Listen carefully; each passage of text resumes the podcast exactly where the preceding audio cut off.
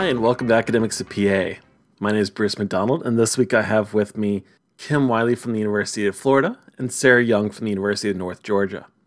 Ladies, welcome to the podcast. Thank you. Thank you for having us. For this episode, we are talking about a little bit of a trickier subject. We are talking about sexual misconduct in the universities.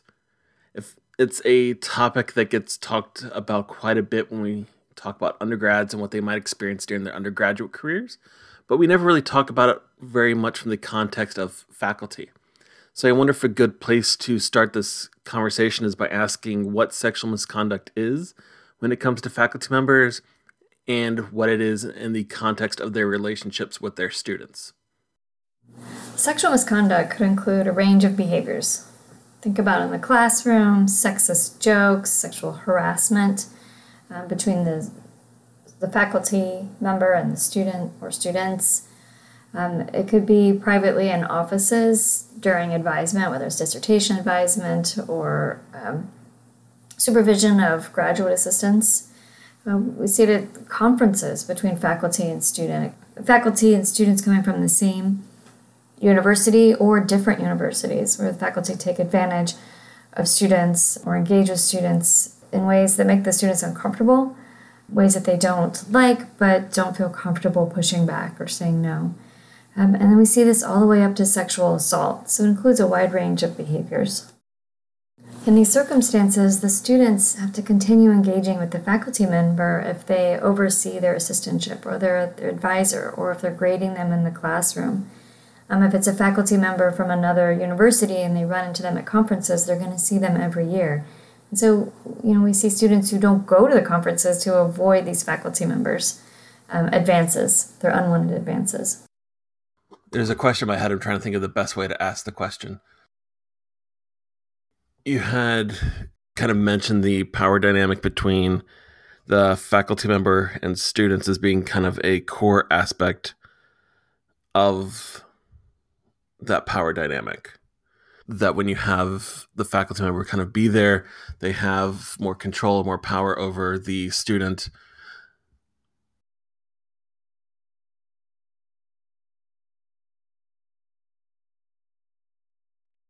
I'll add to that too that you know what what Kim is essentially describing is what Prince calls systemic intersectionality, which basically explains how one group suffers from an inequality because of the relational or reflective power that they have to one another.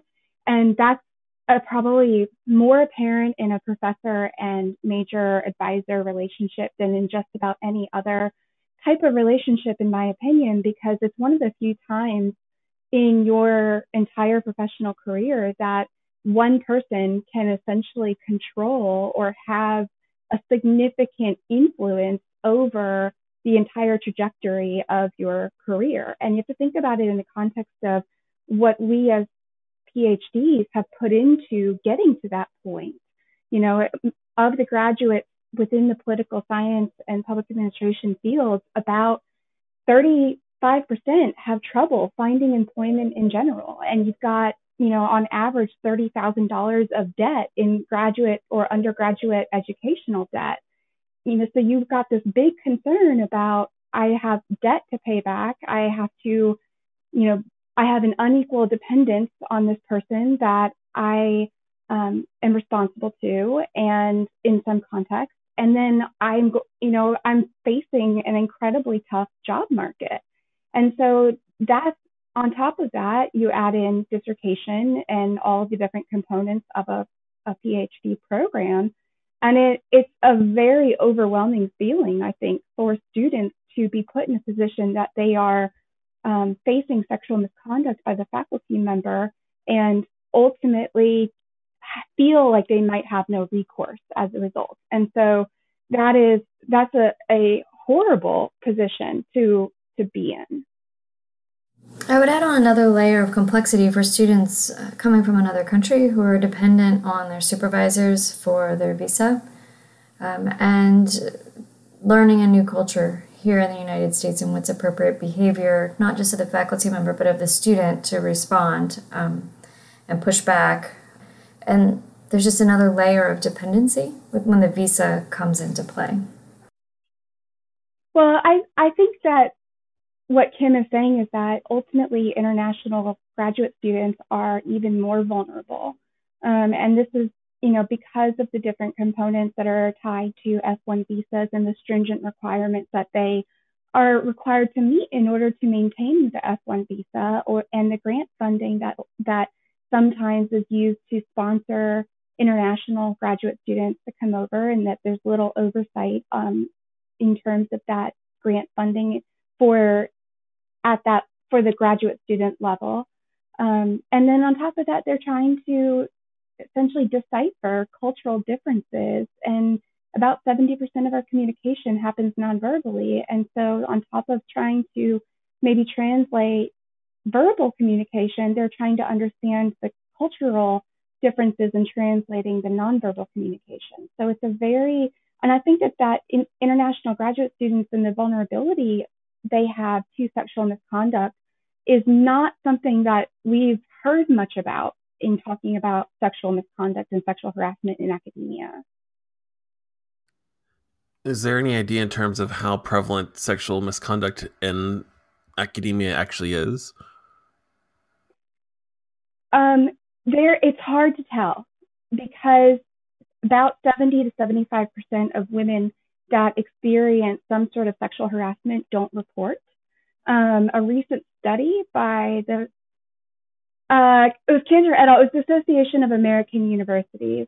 Um, in 2019, found that about 13% of female students have experienced sexual harassment by a faculty member, um, but that number is probably far lower than what actually occurs because most people most people don't report when it happens to them. I'm I'm guilty of that. I I have experienced and witnessed sexual misconduct and I've not reported it because of all of the implications uh, of reporting it and being fearful of a graduate as a graduate student of what might happen to you. I'm, I'm thinking so when I got my first academic job in South Bend, and there's a whole series of New York Times and CNN articles and everything else that came out about this. There was a professor in the grad school who was a full tenured professor. They fired and got rid of him because he was telling people in the class if you wore a short skirt, he'd give you an A. This had evidently been going on for years, and we everybody was kind of shocked that it had been going on that long and it had never come out. Uh, but the reason is it was a class in law, and he had had everybody sign a non-disclosure at the beginning of the semester, so they thought that they weren't allowed to actually tell anybody. The reporting mechanisms are sometimes confusing or unclear. The student may not know who to, who to report to or the faculty member, uh, maybe that's overheard or overseen something that's happened. The reporting mechanisms get confusing. And this is also where we see uh, people leaving academia. They've experienced sexual assault uh, in their role as a student at the university, and um, they may choose to leave. So we're seeing excellent talent, wonderful scholars exiting the university system to avoid the harassment and sexual misconduct while while the perpetrator remains on campus pursuing their professional and personal life. I'll add to that that I think a lot of that is that there's a lack of policy that protects students um, and and complainants that file. In the case of having experienced it, and in the case of having witnessed it to another happen to another student, you know, there's a fear of what what could happen, and that's because we have a lack of policy. You know, we have 23 federal whistleblower statutes, and not a single one pertains to higher education. And we have Title IX, which has its own issues that I'll get into in just a moment. But whistleblowing policies and the protections that are provided under whistleblowing policies are not immediately triggered by a Title IX complaint. So a lot of a lot of times you have to file a separate whistleblower report um, in order to have any level of protection against you. And then recently, as recently as August 14th of 2020, the, there were significant changes made to the Title IX policies that are in place that really increase the protection of the accused, um, which ultimately creates additional challenges for victims, and I fear is going to disproportionately affect faculty sexual misconduct and students' willingness to to report it because they there it, it ultimately increases the protections that are there for for the perpetrator um, and in that case it, it's the faculty member who already has a lot of protections in place because of the imbalance of power and the systemic intersectionality that occurs it, it, this is one of those areas where when I'm, I'm, thinking of questions, I'm like, no, that's not a good way to phrase that. I tend to stick my foot in my mouth more often than I ever should, and this is an area I definitely want to make sure I don't do that. We struggle to ask questions and talk about sexual misconduct because we don't talk about it enough. We don't have the language. We don't use it regularly enough. This is a problem throughout society. Uh, when I used to do domestic violence advocacy work, people were more comfortable talking about domestic violence than they were sexual assault or sexual misconduct. People just don't like to talk about it. And the solution is to talk about it more, at least in my opinion. We need to talk about it more so that we have the language ready to go. And we've talked about it enough that the language is familiar to us. That way, students, when they come and talk to us, we can respond appropriately and they'll see that we're comfortable talking about it. If we talk about it more often in department meetings, the language will, will come and flow more freely. We'll be a lot more comfortable talking about it the more often we talk about it. Yeah, I, I think the ability to talk about it is definitely one of the hard things. Uh, I mean, not that ever talking about rape is a good thing, but it is something that is talked about more often. So we have a little bit more context. We had the verbiage around kind of how to discuss, how to think. But when it comes to faculty misconduct, I think it's it's a little bit trickier because I think a lot of people kind of almost justify it away. Know, there are definitely people within academia who their spouse was at one point their grad student, and either after that person graduated or shortly after they graduated, they got married or the relationship came out. And so I, I think, you know, we have normalized that it might be okay for faculty to be involved with grad students because maybe it's you know that relationship over there or they're adults they should be able to make up their own mind and so we've just kind of almost washed away the ability to talk about it.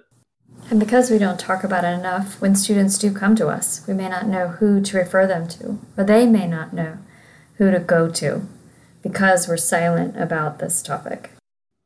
I mean i'm thinking of nc state. We have an ombuds office. I guess that would be the person you would start off with because if it's happening in your apartment, you probably aren't comfortable talking to your department about it. But I don't actually know for sure that the ombudsman would be the person to start with. I really don't know who that would be. Students report to the Title IX office when a crime's been committed or some behavior that fits in the definition at the university, state, federal level.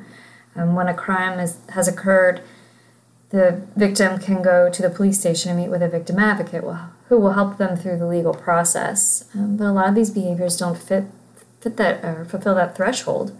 Um, there's inappropriate behavior. The student's not consenting to it yet. It doesn't meet the point at which it can be referred to um, as a criminal act.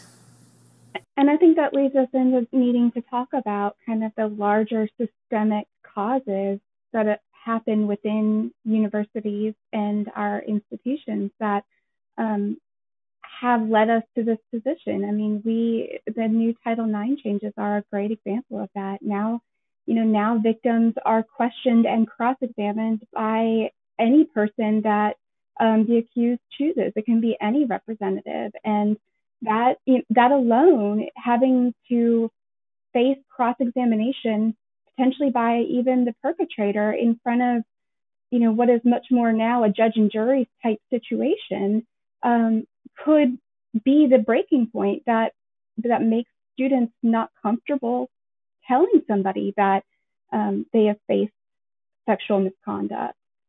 You know, on top of that, most people don't know that per Title IX, typically a single decision maker is responsible for determining the sanctions if there are substantiated findings.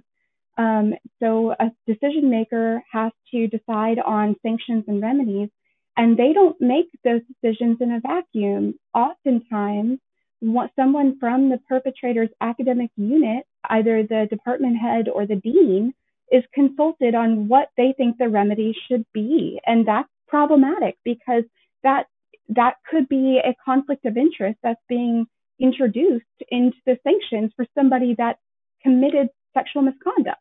Decisions are made at higher levels with administrators, and very often victim advocates who have training and experience aren't the t- are not at the table to help um, decide what the right path for victims might be in going through the system. Um, as the university's laying out their plan, they may not bring in faculty who have this expertise or staff who have this expertise. I mean, there's a great wealth of resource at the police department through these victim advocates. They're the ones that are meeting with victims um, from the get go and finding out what's going on with them, what the barriers are, and what they're experiencing. And they would offer a great resource if they were brought in in the planning um, and policy design stage.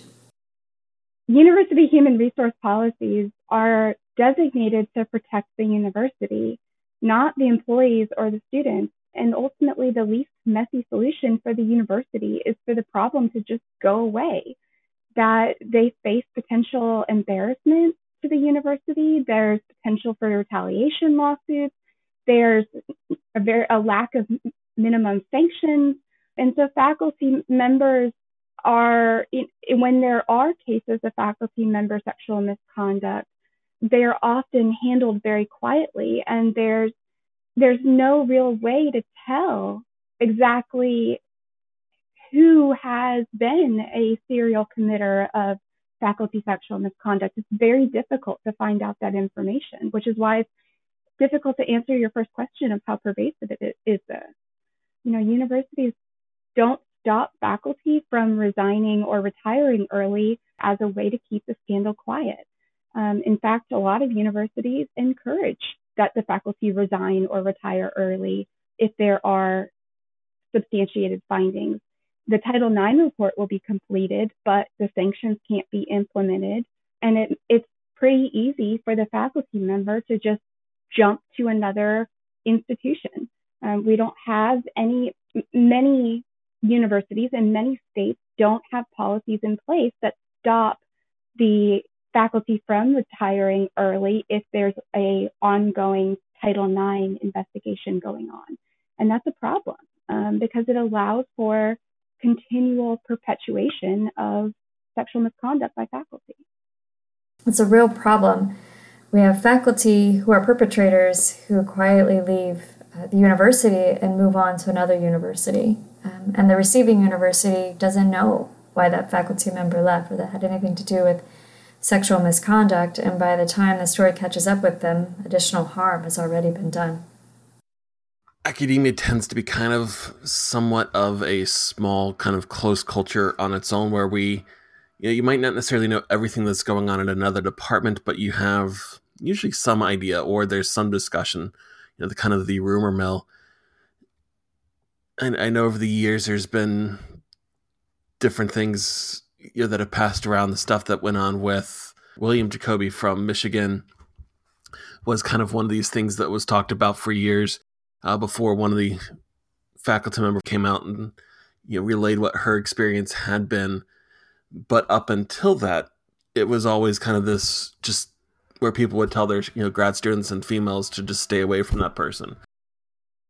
Yeah, we have back channel conversations or whisper networks um, where women and men, but mostly women, are letting students know who to stay away from. Or when a faculty member leaves, they may call the universities where they've applied and let them know what's going on. They say, hey, this person's leaving our university because um, they're a perpetrator of sexual assault or sexual harassment, and they let the other university know. Uh, sometimes they do this anonymously, sometimes they use the relationships that they have and call someone at that university. Uh, but these whisper networks are working um, because we don't have communi- frontline communication channels in place. You know, Sarah and I have both been parts of this back channel communication when you know we've been given a heads up to let us know who perpetrators are at the university. Um, that's something that happens all over the place, not just academia. But it's particularly egregious that it is happening in academia where we have such trusting relationships and relationships where there is such a huge uh, power differential. Not that I'm happy that there is a back channel, uh, but it's definitely better than nothing. But even that opens up problems because at some point, you know, one of these people who have been this this serial offender might go, well, if I can figure out who it is, then that opens a legal challenge to that person by that the faculty member who's kind of being pushed back because of their behavior. And women carry the burden of that risk.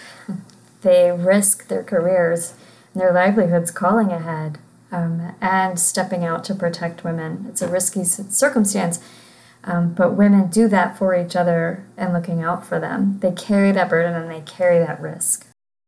And I'll add to that, you know, that there is a significant risk to the women primarily and men that make up these back channel whisper networks because, I mean, even in PA from a, a decade or two ago, we had a case where there was a guy that spoke up against another faculty member and tried to, that had been convicted, found have substantiated findings of misconduct. And they were sued um, and ultimately cost them over a million dollars uh, because they there were findings that that the person um, that the person went out of turn by calling ahead and trying to alert people of this person's um, reputation.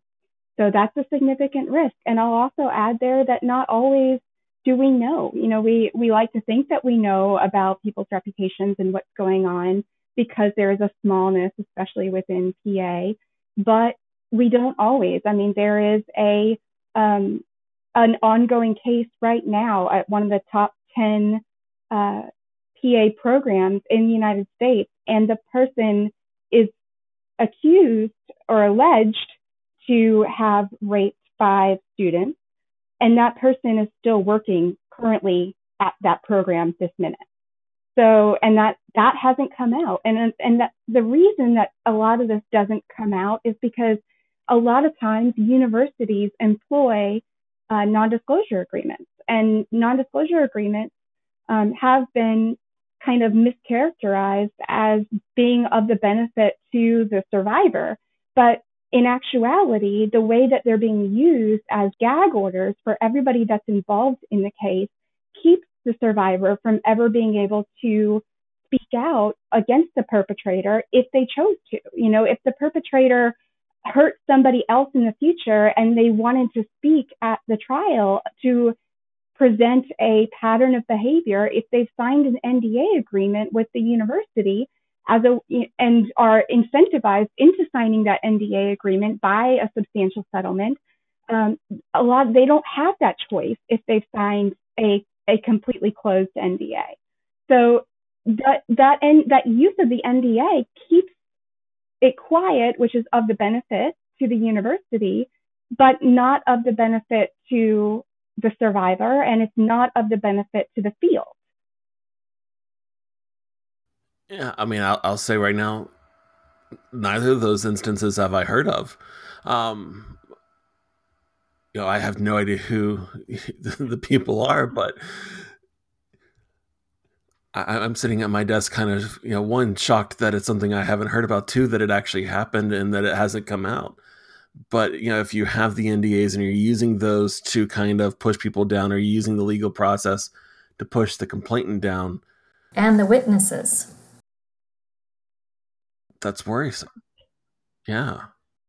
A lot of times, you know, if there are witnesses or there are others that are that are knowledgeable about the situation, in situa- in some situations, universities have threatened their employment, um, have required the witnesses to sign NDAs while the the especially while a Title IX investigation is going on, um, which if a faculty member decides to retire early or resign while a Title IX investigation is going on, and everybody involved has essentially been put under a gag order by the university, it makes it that much easier for the faculty member to jump to another institution.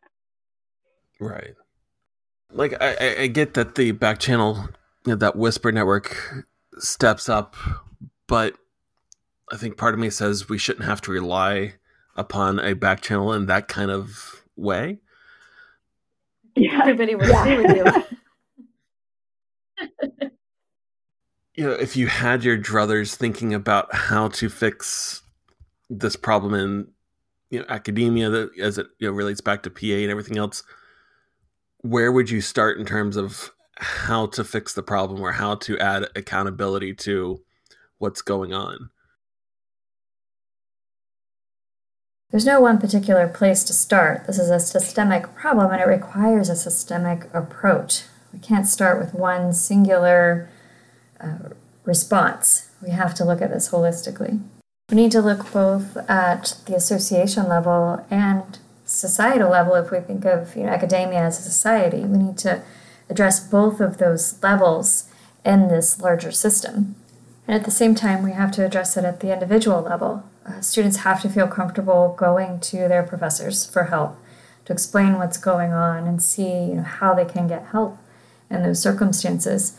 Um, and this is tricky with the gender inequity in academia. If we have departments that are mostly or completely men who are associate and full professors or even assistant professors as well, um, are female victims of sexual misconduct going to feel comfortable going to these male professors?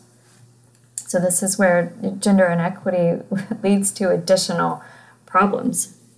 So given that that is our current system, um, male professors, both associate and full, need to be comfortable talking about this and having being a safe space for students at the same time that they um, that departments address the gender inequity problem. Faculty members need to be comfortable talking to each other. This is where language comes back into play. What are we comfortable talking about? And faculty members need to be able to talk to each other, whether it's to talk about something that they've seen going on or to directly confront the sexual misconduct or the offender. At the association level, there needs to be an awareness or shared knowledge. Um, if a perpetrator moves from one department to another, um, when they remain in the association, uh, it sends a message to other members um, associations need to be able to have a mechanism in place to expel that uh, member. And associations need to have really clear uh, approaches at conferences. If sexual misconduct does occur, what's the association's stance? How can attendees at the conference respond if it's a student? Who do they go to? Do they go to an association board member? Do they wait till they get home to report it to uh, their Title IX office, or do they report to local police? What if the faculty member is from another university? There needs to be really clear guidelines from the association. And this isn't something that uh, we write into the code of conduct and hide somewhere. This is something that we need to talk about at conferences from the get go on day one. As public administration and public policy scholars, we tend to throw management and policy solutions at problems. This is a behavior problem. This is something we need to change in our behavior as individuals and more broadly at the societal level. We need to practice what we'll do if a student comes to us with this, with this problem. Practice the conversation out loud. Um, we need to have bystander intervention techniques designed for students and faculty. We see those on campuses, different bystander uh, intervention trainings, but they're designed for students. Um, if a student and another student are involved, what what can bystanders do? But we need to practice what bystanders can do when there's a faculty member involved. How do faculty respond? How do students respond? I'll add to that that at the program level, from a PA education standpoint, you know, we really need to work on having absolute no tolerance policies. Um, and we have to define what that means and what our non-negotiables are. And, and this, there's bureaucracy within the university that can make this more difficult to do, but ultimately PA is built on the ethos of accountability and transparency. It's required by our associations. Yeah, ASPA's own um, ethics codes at number seven says to promote ethical organizations. And so, shouldn't we be holding ourselves as PA education programs to that same standard by making sure that we have no tolerance policies for sexual misconduct by our faculty? That's one thing that we can do immediately to try to change this culture that is allowed. And, you know, we can also try to make sure that our leadership is accessible to students, both physically and emotionally. If a student has a, a concern and they're much more likely to turn to somebody that they feel comfortable with. And how, if they don't feel comfortable with, especially leadership or somebody that's in a position of power to be able to do something about it because they've never interacted with them. You know, we can try to make sure that our program leaders are in core graduate curriculum classes so that they have at least some level of interaction with most of our graduate students if possible also making sure that we have an open door policy and we actually keep our doors open. You know, in one example, it was difficult to access the department leadership because you had to go through a watchdog um, of an administrative assistant whose office physically blocked the office to the department head. Um, that's going to turn, you know, if, they, if there's a level that a student has to go through to try to tell a leader that something's going on, then it's much less likely than they're, they're going to report it. So we can really tr- perpetuate that idea of open door leadership. We talked earlier about the power differential or power relationship between major professor and student. And a protective factor here that we can employ is to diffuse that power, break down that power. Um, yes, we have committees made up of four committee members from around the department and then an outside member, but very often students don't see those committee members until the proposal defense or the dissertation defense. So, expanding mentorship to include regular interactions with all of the committee members or more interactions with faculty in the department can help break up that power within um, that relationship between the student and the major professor we just expand the mentorship. Yeah, require, I mean, essentially required connection points, checks and balances in programs to make sure that students are interacting with somebody outside of their major professor or their even their committee members. I mean, female brown bag luncheons so that there's regular interaction is one simple, slightly simple um, solution that could be implemented to try to make sure that that especially female graduate students feel connected to somebody else that could they could speak to in the event that there was an issue. These interventions are going to take a lot of work. Um, these are going to be hard. It's going to take our time and our energy. Um, it's going to be a lot of service work. Um, but this isn't something that we're going to be able to just set a rule um, or a new practice and walk away. This has been going on for a very long time. And it's going to take dedication from faculty, from leadership, from administration over a very long period of time, similarly to the way that we have to address racism in academia. So it's going to take work um, at all levels over a very long period of time. One of the things that's popping into my head, Kim, that it was about behavior, not about setting up the institutions or the, you know, the rules to constrain that behavior, that we should then focus on weeding out is probably not the best way of saying it, but how do we weed out the acceptability or the existence of that behavior in general? We call it out when we see it. We don't wait and have a meeting to talk about how we're going to respond to it. We call it out when we see it.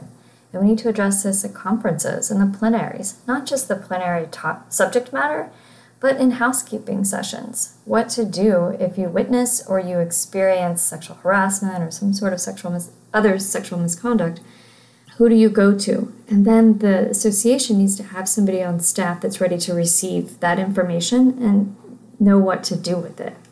We need to be comfortable talking about this at faculty meetings, like I mentioned earlier, having these conversations about what we'll do and how we'll respond on a regular basis so we have that language to talk about it. The association needs to know how to act and what to do with the information once they receive it at the conference. And we have students who go to conferences and they're harassed or approached by full professors uh, from other universities, and then they don't return to the conference.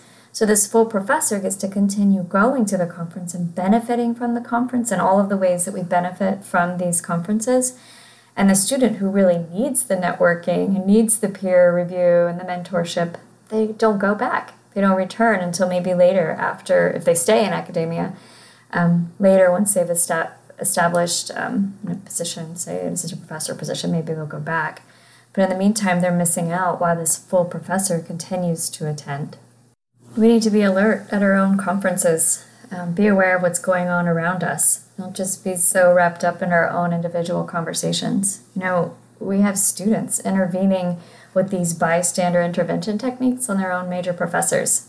It shouldn't be up to the students to employ these bystander interventions to protect other students. This is where faculty um, and the associations need to step up. Right there's two things that are coming to my head. One is conferences are very much about alcohol in a lot of ways, um, which is probably problematic. You know, when we think about or when we talk about you know issues of you know, rape amongst students or anybody else, you know, the conversation is always or comes about to the culture of alcohol in a fraternity allowed that behavior to continue know, we talk about the alcohol being a problem in lots of different situations, but we don't talk about the alcohol might be something that contributes to the behavior or to the climate that allows that behavior to occur within academia.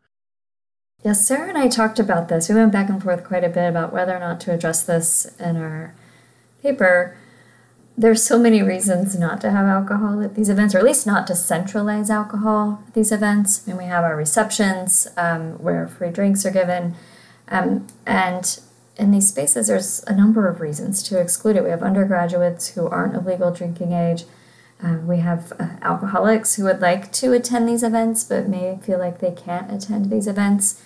Um, our judgment is impaired which might make it harder for us to observe what's going on around us and intervene uh, when a student needs our help.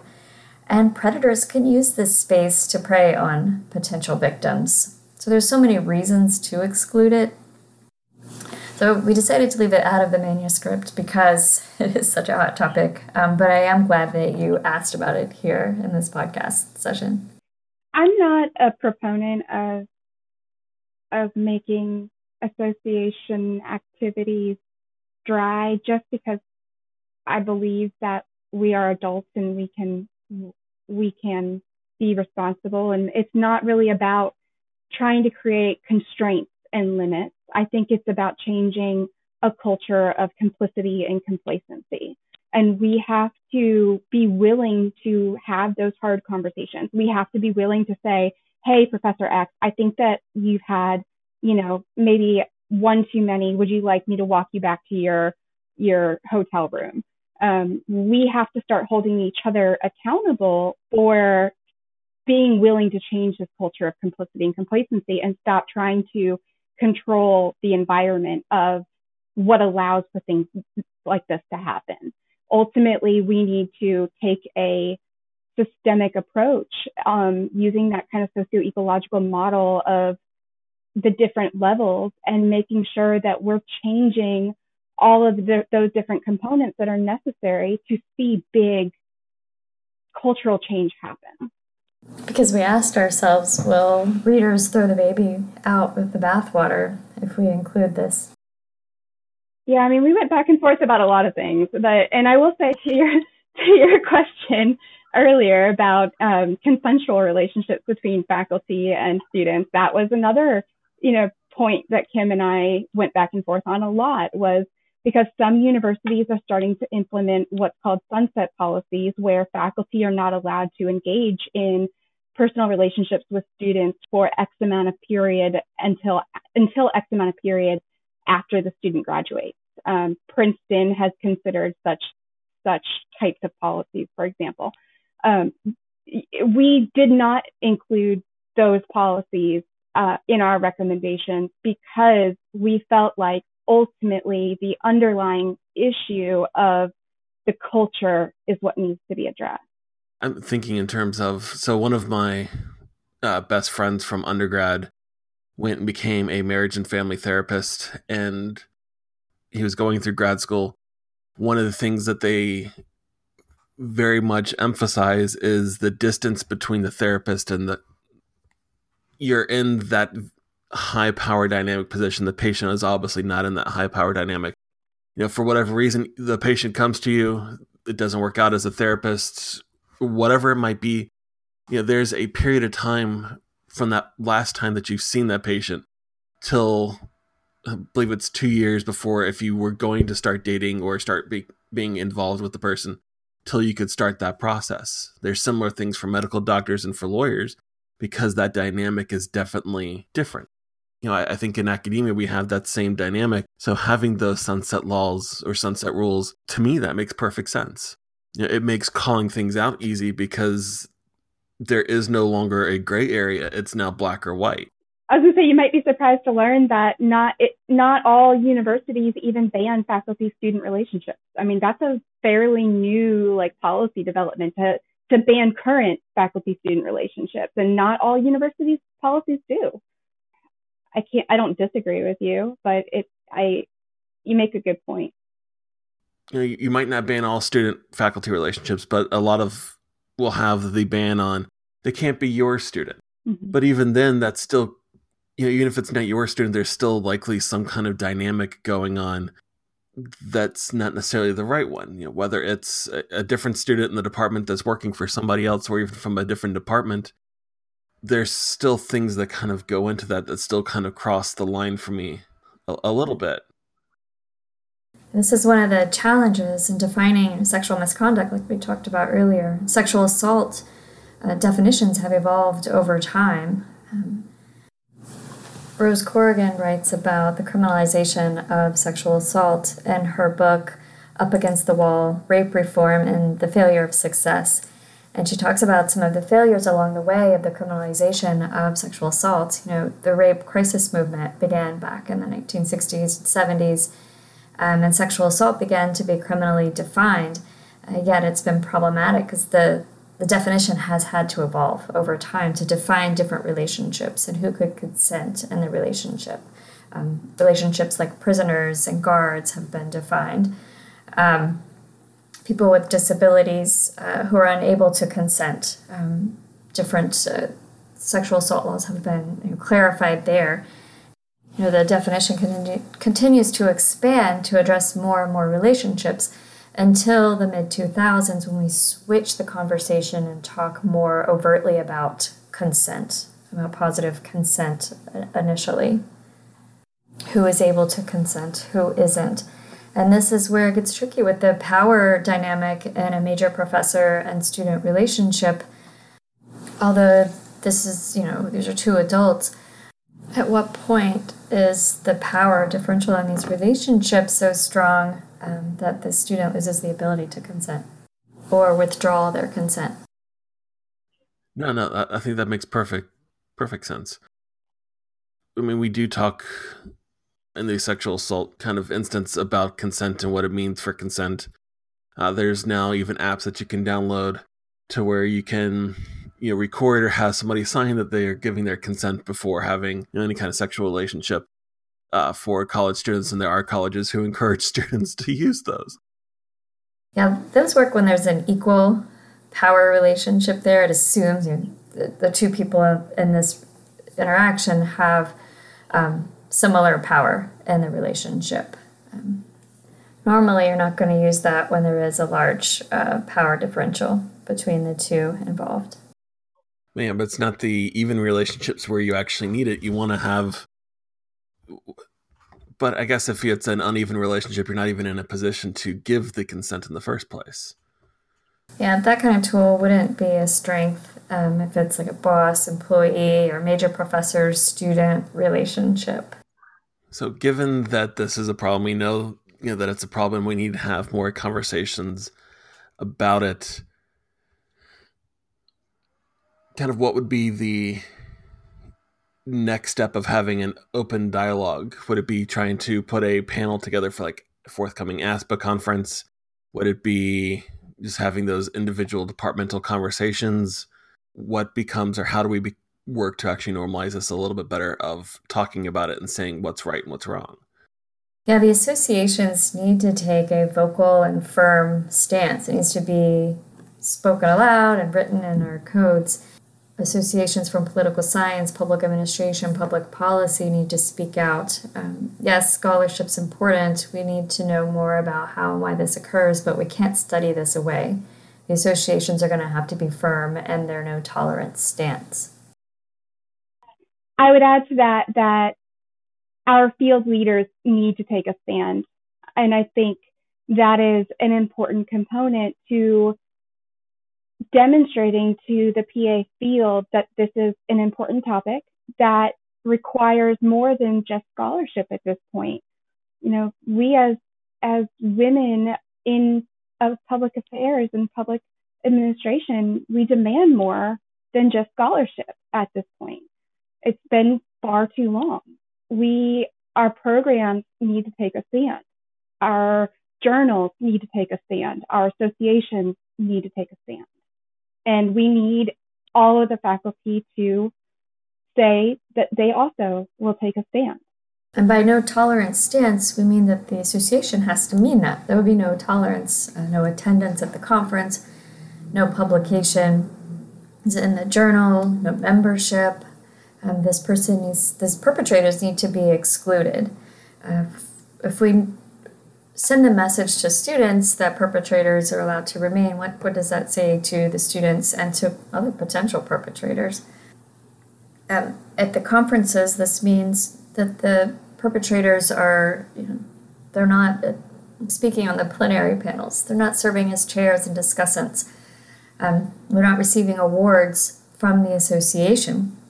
And we have to be careful that this doesn't impact their students. Uh, their students' work needs to be presented. Uh, the students need to benefit from the conference and participate 100%. And so, this is where the associations have to step in and make sure that the perpetrator is not included, but it's not at the same time excluding the student.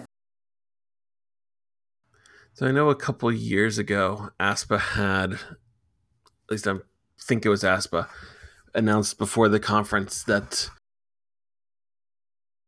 to create a more positive environment, they were going to do things like restrict hugs you could shake somebody's hand, but that was it. There was a couple of things involved in what they were saying. I don't remember anything else. I just remember seeing the hugs as part of things that were going to be not allowed because they then either create kind of an awkward balance between people where somebody gets a hug, they don't necessarily want the hug, they feel like they have to get it. Maybe that's the starting point for more action that's going on, whatever it might have been. But I only remember ever seeing it the one year but I also remember being at the conference that year going, there's not a lot of people enforcing it. But on the other hand, there were definitely were people who were more cognizant and aware of maybe we shouldn't hug, you know, maybe we should you know, be much more professional in kind of what we were doing. And at least for me, that was kind of a nice aspect of the conference that year.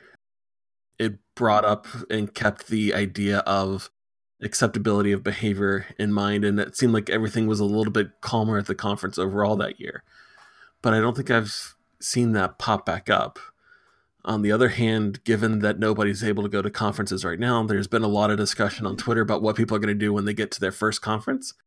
And it's almost always either they're going to give everybody a hug or they're going to get drunk with everybody or some combination of both. And the first thing that keeps popping up into my head is you're basically setting up a worse situation or you know reversing any movement forward that this has kind of gained in terms of adjusting behavior. Yeah, those policies have good intentions. I mean, given the circumstances right now, when we get finally allowed to go back to conferences, we're going to want to connect. There's going to be a level of intimacy that we've missed um, by being just away, connecting only through Zoom. But um, the no hug policies are are tough to enforce um, and maybe kind of miss the mark a little bit. Uh, Sarah and I go to Arnova, and I can't Im- imagine Arnova without uh, hugs. Um, but at the same time, there are people who don't want to engage that way. And so they need to have a way to say no and that they don't want that. I've got a, I have a dear friend who didn't like hugs and she felt very firmly about it. And as a hugger, it was a bit of a challenge uh, not to automatically want to do that. these policies can have the right intent, um, but maybe not the right enforceability. I will add, I mean, I'm a hugger by nature. I'm Southern. We hug. Um, I love to give hugs. I also had a phenomenal relationship with my major advisor, who was a tenured male professor. And every time I see him at a conference, I run up and I give him a hug. However, I also know that I'm a, I'm now a mentor um, to my students, and I have to be mindful of how that might be perceived in terms of forced consent. So it's it's a tight rope to walk. Um, we just have to recognize the culture of complicity and complacency and how we're representing ourselves to our students at all times. We, we go back to consent. Uh, we have to have the ability to say no, and in some circumstances, um, that's not there. Uh, we, we can't consent. Um, in other circumstances, say at a conference, the panel's going on kind of similarly to what you described with that law professor. Uh, can the student speak up right then? Probably not. There needs to be other people in the room that can call out sexist comments or sexist jokes, feel confident and comfortable calling them out. In the moment, it's really hard to do that. And so, the way that we can prepare ourselves is by having language ready and having practiced having those conversations by having had those conversations in our departments in our programs. And i think that will will help to make it a little easier when in the moment you're faced with that situation. No i think that's you're absolutely right on that. There's been instances where i've been at conferences where I, i've seen some things either on a panel or outside not normally usually knowing you know the right words I, I, will just cope and make everything uncomfortable for everybody um, you know you, you stand there and be like hey and interject the conversation and break up the group as a way of kind of stopping whatever it might be but i'm i'm also okay making everybody uncomfortable that's something that we have to get comfortable with. We have to get comfortable speaking out. I mean, that's at the heart of the bystander intervention, you know, to disrupt or distract uh, we got to get that comfortability to say something. You know, I, I can, you know, I'm okay making people un- uncomfortable, but I'm trying to think standing there and making that group kind of break up by, you know, whatever, but is one thing, but it's still not having the conversation. So it's worth going, here's what's wrong and why it's wrong, not just kind of causing the weirdness. Yeah, those solutions are good. Um, there are different levels of distraction and disruption. Um, so there may be an overt disruption or distraction um, where we escort a person out of the room, but there are some that are much more subtle. I've been at conferences uh, where we're at the bar, I'm either at the hotel or somewhere else, and men will sit between me and a known perpetrator. They intentionally do that. They know that this perpetrator's behavior changes um, after they've been drinking, and so they and then their behavior becomes inappropriate, and so these men will sit between me and that person to just uh, disrupt that uh, before it even starts. And it takes all of the levels that we've talked about: this individual intervention, um, this departmental level intervention, the association's no tolerance policy. It takes all of these levels. And they need to be addressed at each step um, so they can all work cohesively together. One standing on its own is not going to address this problem or solve this problem. Not that I'm happy that the paper that the two of you had written that you mentioned earlier that, that was let me rephrase that. I, I'm not happy that you wrote the paper. No, that still sounds bad. trying to think of a way to say I, am happy that you had to write it, even though it's unfortunate that you had to write it. I think that sounds. I'll address this. Um, you know, I started doing domestic violence advocacy work right out of my undergrad. Uh, for quite some time, I I worked in the domestic violence field, um, and I studied in academia. I studied the, the rape crisis movement, the battered women's movement, and yeah, it's frustrating in 2020 to still be dealing with this in academia. And it hurts to have to do this for our own discipline as well. Um, when Sarah and I were writing this paper, it, it really was sad and frustrating to have to confront our own discipline about this when um, it's this behavior is happening on university campuses where so much research is going on about sexual assault, sexual misconduct, you know, the study of intimate partner violence, that research is going on there, yet it's happening right in that same space. But something had to be said and something has to be done. Academia is second only to the military for sexual misconduct. And that's that's unfortunate. Our ivory tower has to has to crumble when it comes to sexual misconduct. We have to address this at the societal level. If we look at academia as a society, we see sexual assault and sexual misconduct happening throughout our system. Um, we see these alcohol fueled parties where sexual assault is occurring. We see sexual assault occurring around the, you know, the sports and the tailgating parties. And we see it at all levels within our system. Before coming to academia, I used to work um, where I provided trainings for the Office of the Attorney General. I provide trainings to the victim advocates, and the victim advocates that worked at the universities around uh, the state would come to these trainings, and they would share with me that when victims came in and made reports at the police department on campus, very often these reports would get downgraded from sexual assault to assault or down to sexual harassment. And the intention was um, to reduce the overall count of sexual assaults on the campus. So it's a, a system wide problem, and we can't address it just by addressing parties or just by addressing student on student sexual assault or just faculty on student sexual assault. We have to look at this larger picture and how it's ingrained in this larger system. I think of anytime something happens at NC State, whether it's somebody had their purse stolen from their dorm room all the way up through somebody's been shot near campus anything and everything we get, you know, that email blast or text blast. I, I don't know how often or frequently the behavior, you know, this kind of stuff happens on campus, but it's it's like, well, it happens.